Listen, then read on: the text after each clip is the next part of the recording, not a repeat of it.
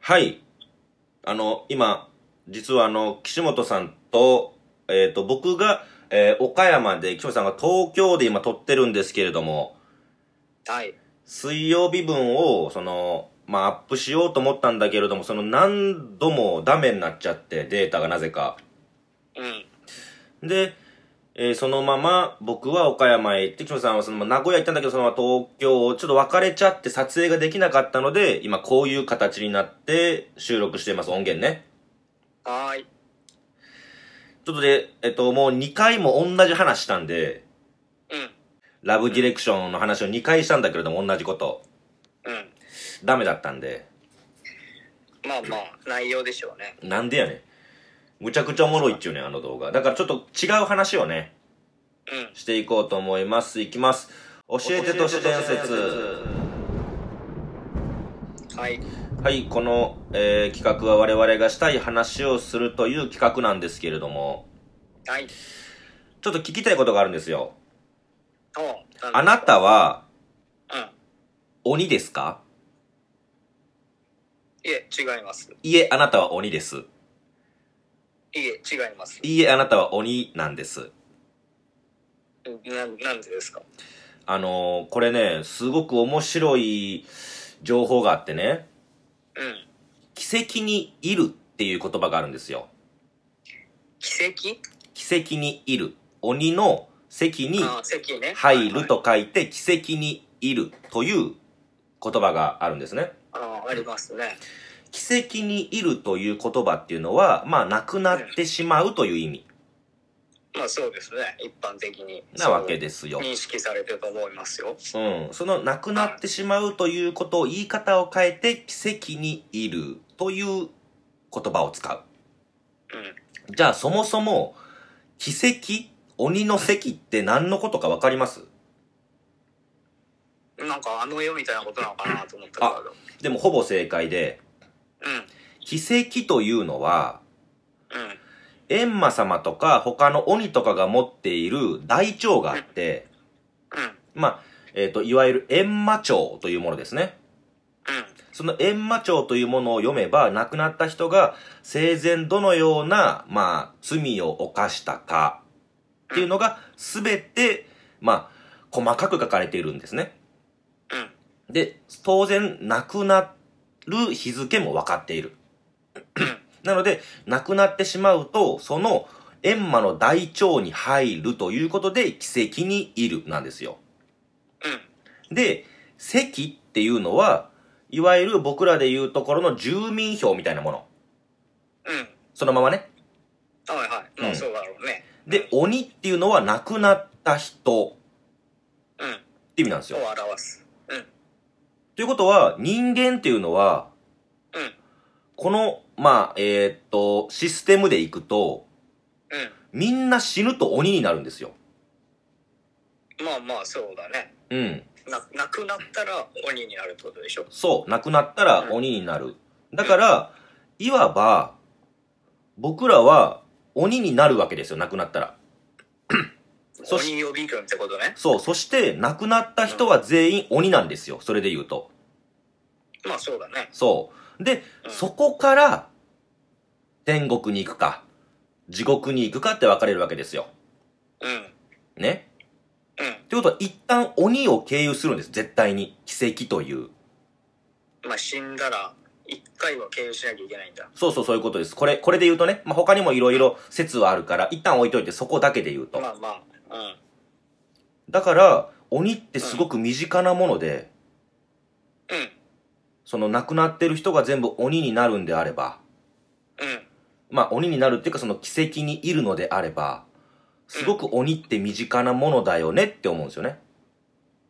まあまあ、だからみんなどうせなるってことでしょ。そう。ってなると、うんうん。例えばだけれども、どこどこで、鬼が暴れていたなんていう話があるじゃないですか。うん。それっていうのは、うやっぱ人間ではないものを表すわけですよ。ん。まあそうだね。うん。ちょっと人、人外というか。そうそう、そういうこと、そういう人こ間を超えと。たものね。ううんん。とか、人間じゃ、こんな感情がないような、恐ろしいことできないでしょって思ったりとか。例えば、えーっと、奈良県の、あー、なんだ、こう、えーっと、ガゴゼっていう妖怪がいるんですよ。ガンゴ寺っていうとこがあって、そこには鬼が住み着いていたって話なんですよね。うん。でも実際ちゃんと調べると、盗賊、山賊がそこに住み着いていたんですよ。はいはいはい。それが人外、まあ人ができないような、もう荒っぽいことやってたから、鬼とされたわけですよね。鬼みたいな奴らだと。イコール、あなたは鬼です。ちょっとよくわかんないけど、全然イコールになってなかった。あいやいや、あの、人外なんで。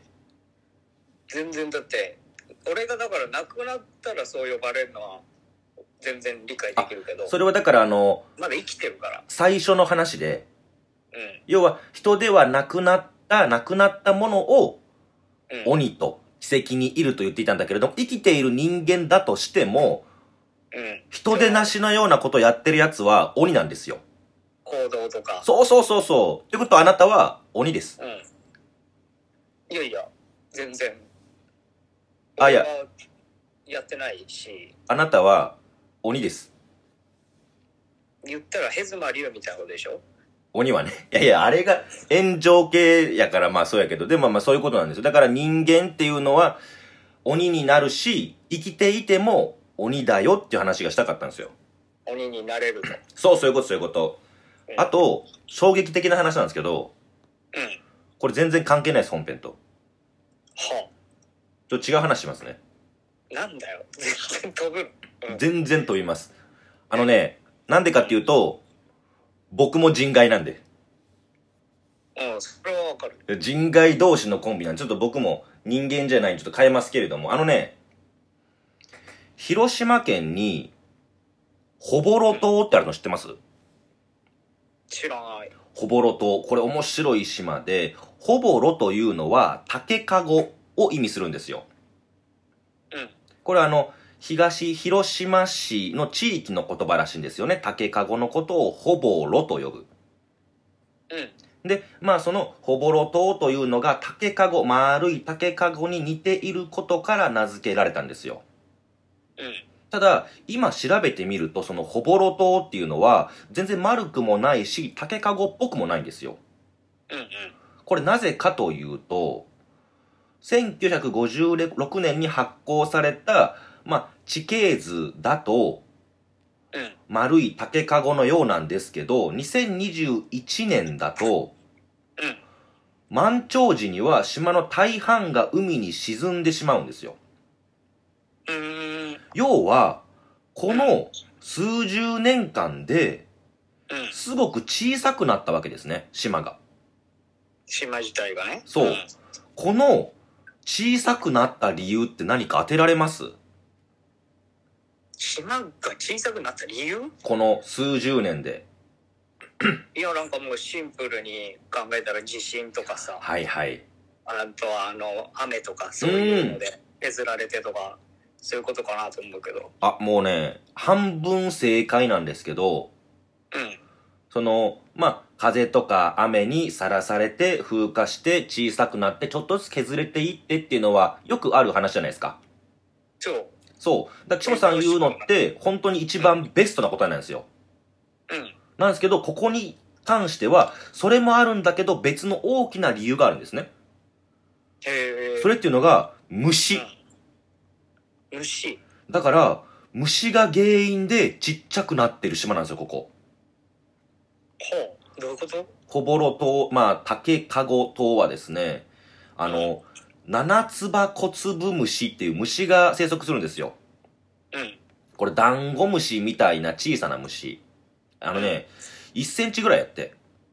うん。で、それが、ここのほぼろ島には、数百万から数千万匹住んでるんですね。うん。この、七つ葉小粒虫っていうのが、巣穴を掘るんですよ。うん。これが数十年経って、島の岩を噛み砕いていって、どんどん穴掘っていって、ほう。岩は脆くなって、キムさんが言うように、風とか雨にさらされて風化して、どんどんどんどんちっちゃくちっちゃくちっちゃくなっていくんですよ。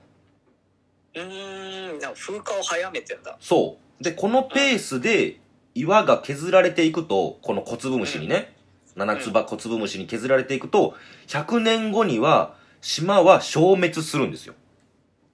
へえ。このデータでいくと。うん。で、これもっと面白いのが、この現象を予言されてたんですよ。うんうんこの島にまつわる伝説があって、うん昔々秋津の海にほぼろ島が嫁入りしてきたと。まあ、海にうんこの島が嫁入りしてきたという話なんですね。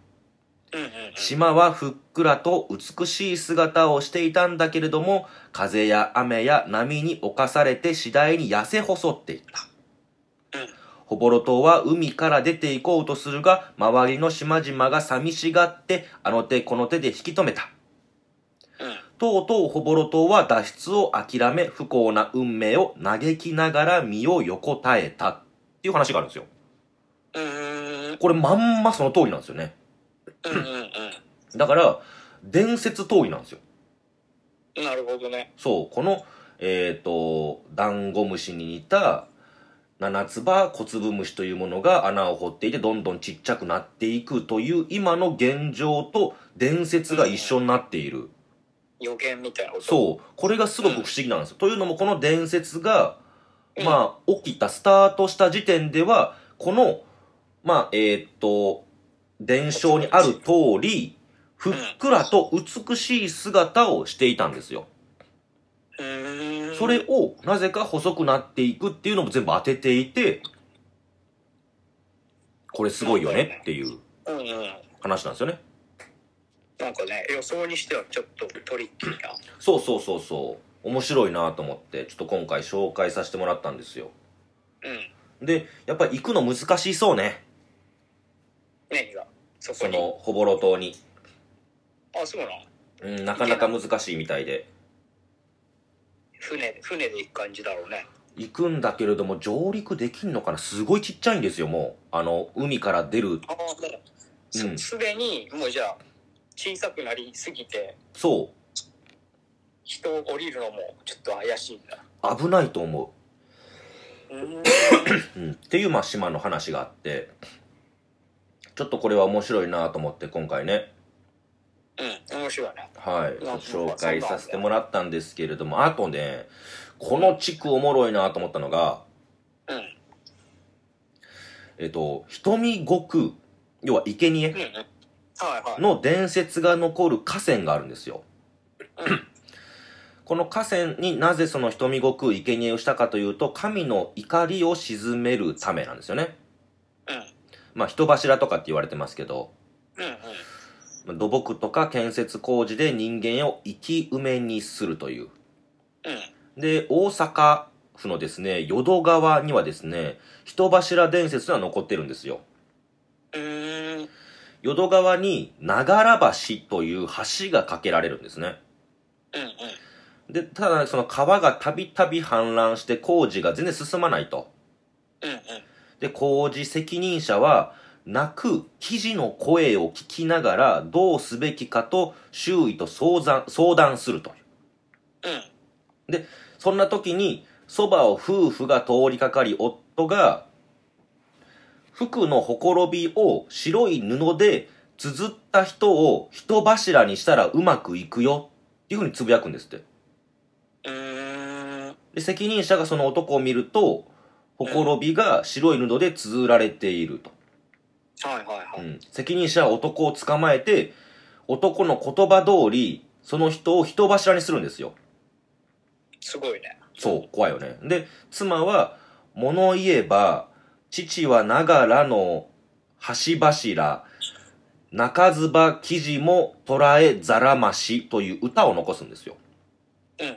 そして、淀川に身を投げる。うんうんうん。これは14世紀半ばの説話集に残ってるんですね、実際に。うん。で、淀川の他にもいろんな川、まあ、一級河川とかっていうには、人柱伝説が残ってるんですよ。うん。で、共通全部してるのは、うん。要は氾濫するんですよ、水量が豊富で。うんうんうん。で、これっていうのを、まあその、川の神様とかね、自然の神様の仕業だと考えていたと。へえ。うんだから、生贄、瞳悟空、怒りを鎮めるために人間が捧げられる。うん。で、人柱によって自然災害が、まあ、抑えられたわけじゃないですよ、当然。まあね、科学的には違うだろうね。そうそう。人柱を捧げた後も、災害が起こっているんですね。なんせ。で、その、そうなった理由っていうのは、人柱にされた人の怨念に結びつけられるんですよ。神様じゃなくて、次うん。あは。ーうへん。最初は神様やったけれども、神様のために身を捧げた人見国。だけれども、全然変わらない。うわ、こりゃあいつが怒っとるんや、というふうにするんですよね。ーすごいな。そうそうそうそう。で、さっきの淀川の人柱伝説。うん。内容はちょっと変わってるんだけれども、未だに残ってるんですよ。うん。肘も中ずば、打たれまい。うん。余計なことを言わなければ災いに遭うこともなかったでしょうっていうことわざがあるじゃないですか。うん。これ、これが由来なんですよ。へえ、そうなんだ。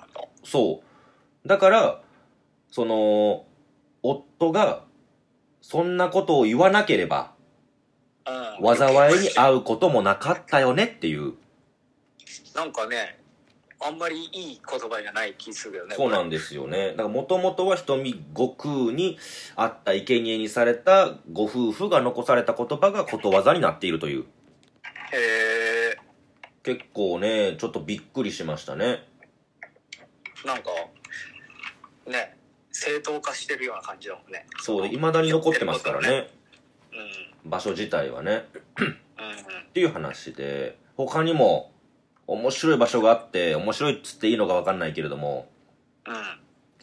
京都府、南部に京、うん、京都府の南部に、昭和の初期まで、小倉池って言われる巨大な池があったんですよ。うん。うん。これが平均の水深が約1メートル。うん。で、面積が約8平方キロメートル。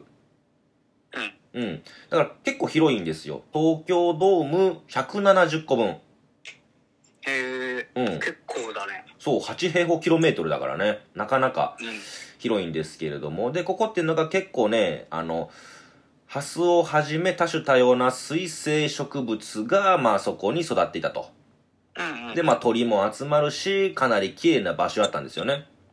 なるほど。平安時代とかは、公家とかが、ここの近辺に別荘を建てて、なんか詩とか読んだりとかしたらしいんですよ。うんうんうん。で、そんな、すごくいい場所だったのに、今ないんですよね。うん。ない、うん。ないっていうのは。小倉なくなっ池ちゃ。った。うん。ここ感染症が蔓延したんですよ。うーん、なるほど。うんう小ん。倉池っていうのは、くぼんだ京都の盆地の中でも最も低い場所。うんうんうん。大雨とかが降ると、川から一気に水が流れ込むんですね。うんで、水深が約1メートルやったのが、それがどんどんどんどん深まって4から5メートルになることもあったんですって。うん。うん。で、それで明治時代に入ると、本格的な、これ事業が行われるようになると。うん。で、1906年に淀川の付け替え工事が着工して、この小倉池は川と切り離されるんですね。うん。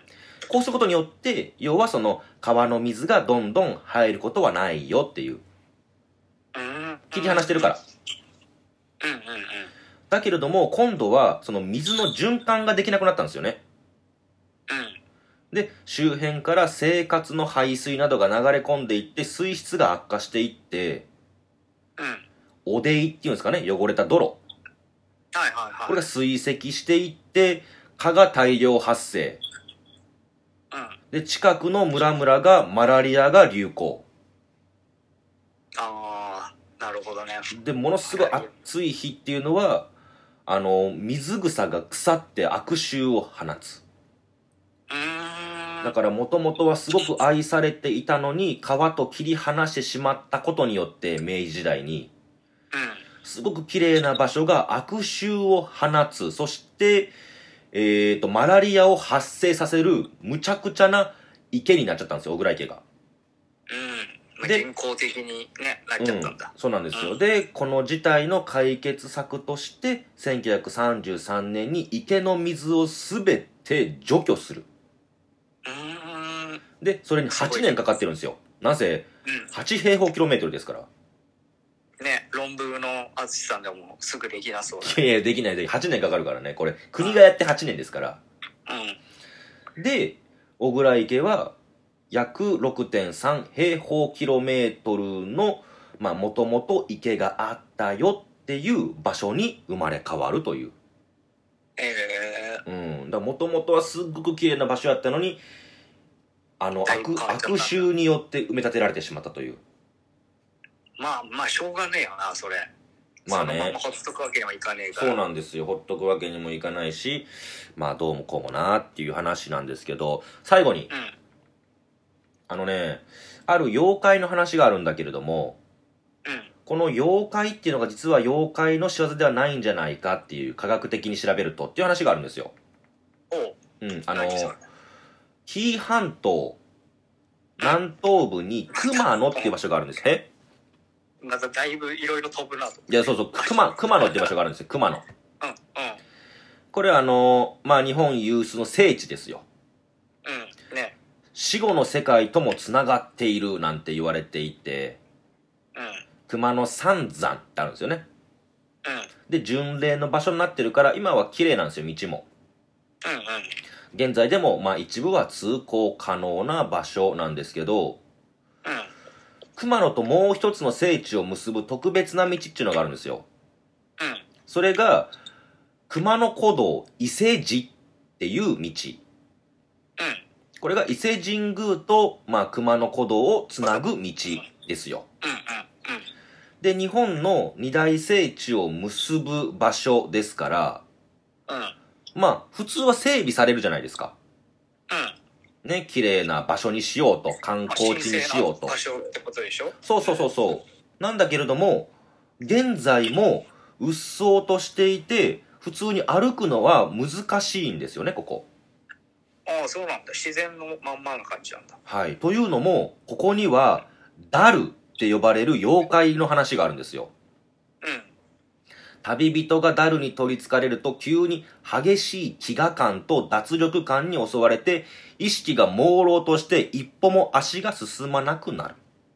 っていう、ダルという妖怪があるんですよね。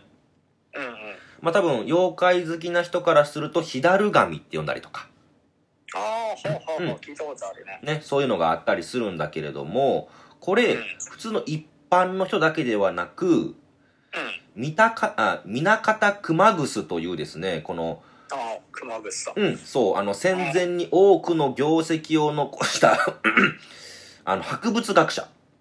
うんうこの方もダルに取り憑かれて倒れたって話があるんですよ。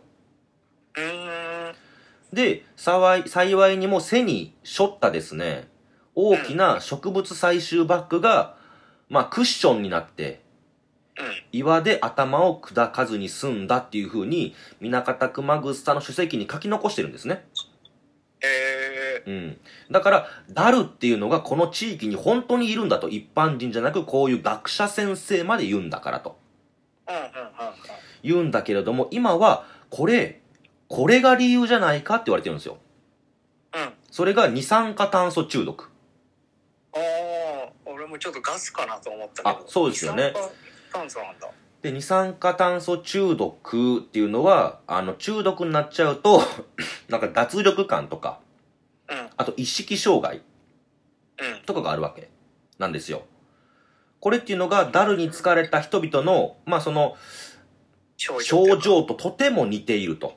うんうんはいはいはで、しかも、この熊野古道っていうのは、二酸化炭素中毒にかなりなりやすい環境なんですって。いへえうん。あるんだそんなのがそうなんですよ。で、この左神、ダル付きっていうんですけど、つくとね。うダル付きの報告が多いのは、奈良県と三重県の県境。大台ヶ原ってとこなんですよ。んうーんで、この大台ヶ原における大気中の二酸化炭素濃度。うんこの濃度が高ければ高いほど二酸化炭素中毒になるんですね。へえここの県境の大台ヶ原、うん 通常の20倍あるんですよ。もうじゃあそれじゃんえ そうそうそうそう。で、まあ二酸化炭素が発生する条件としてはね、うん落ち葉が多いこと、うん木気候が暖かいこと。うで、雨が多くて湿度が高い。ん、うん。熊野古道っていうのは条件すべて揃ってるんですよ。うーん。で、熊野に限らずですね、山に入るとこういう妖怪に取り憑かれて意識がっていう話がたくさんあるんですね。うんうんうん。だからこれっていうのがほぼほぼ二酸化炭素中毒ではないかと今言われているみたいですね。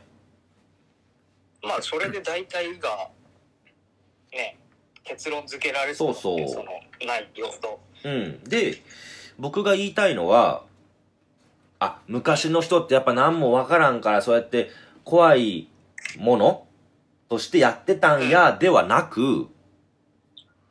注意喚起のために、妖怪ダルっていうのがいるよって言って、あそこの山に入るときは気をつけてねっていうふうにしてたんですよ。うん。まあ、だから原因は分からんけど、そこういうことがあるから、う。うん。近づくなと。実際だから、本当に妖怪と思っていたかどうかは、まだわかんないんですよね、これ、地域の人たちが。そうね、その当時の人に聞かん限りは。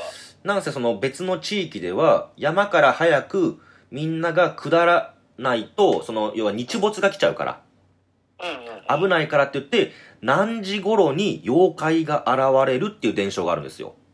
うんうん。その何時頃っていうのが、要はギリギリのデッドタイムなんですよね。その日がね、そう落ちる落ちないの。だから今、えっ、と、山を下山しないと真っ暗闇になって、足を滑らせて山から、まあ、谷底に落ちちゃいますよという意味で作られてる妖怪を見るんですよ。うん、うん。要は生活というのと一緒に馴染んでるというか生活のために作られた妖怪。うん。だからこのダルっていうのも僕はそれじゃないかなと思いますね。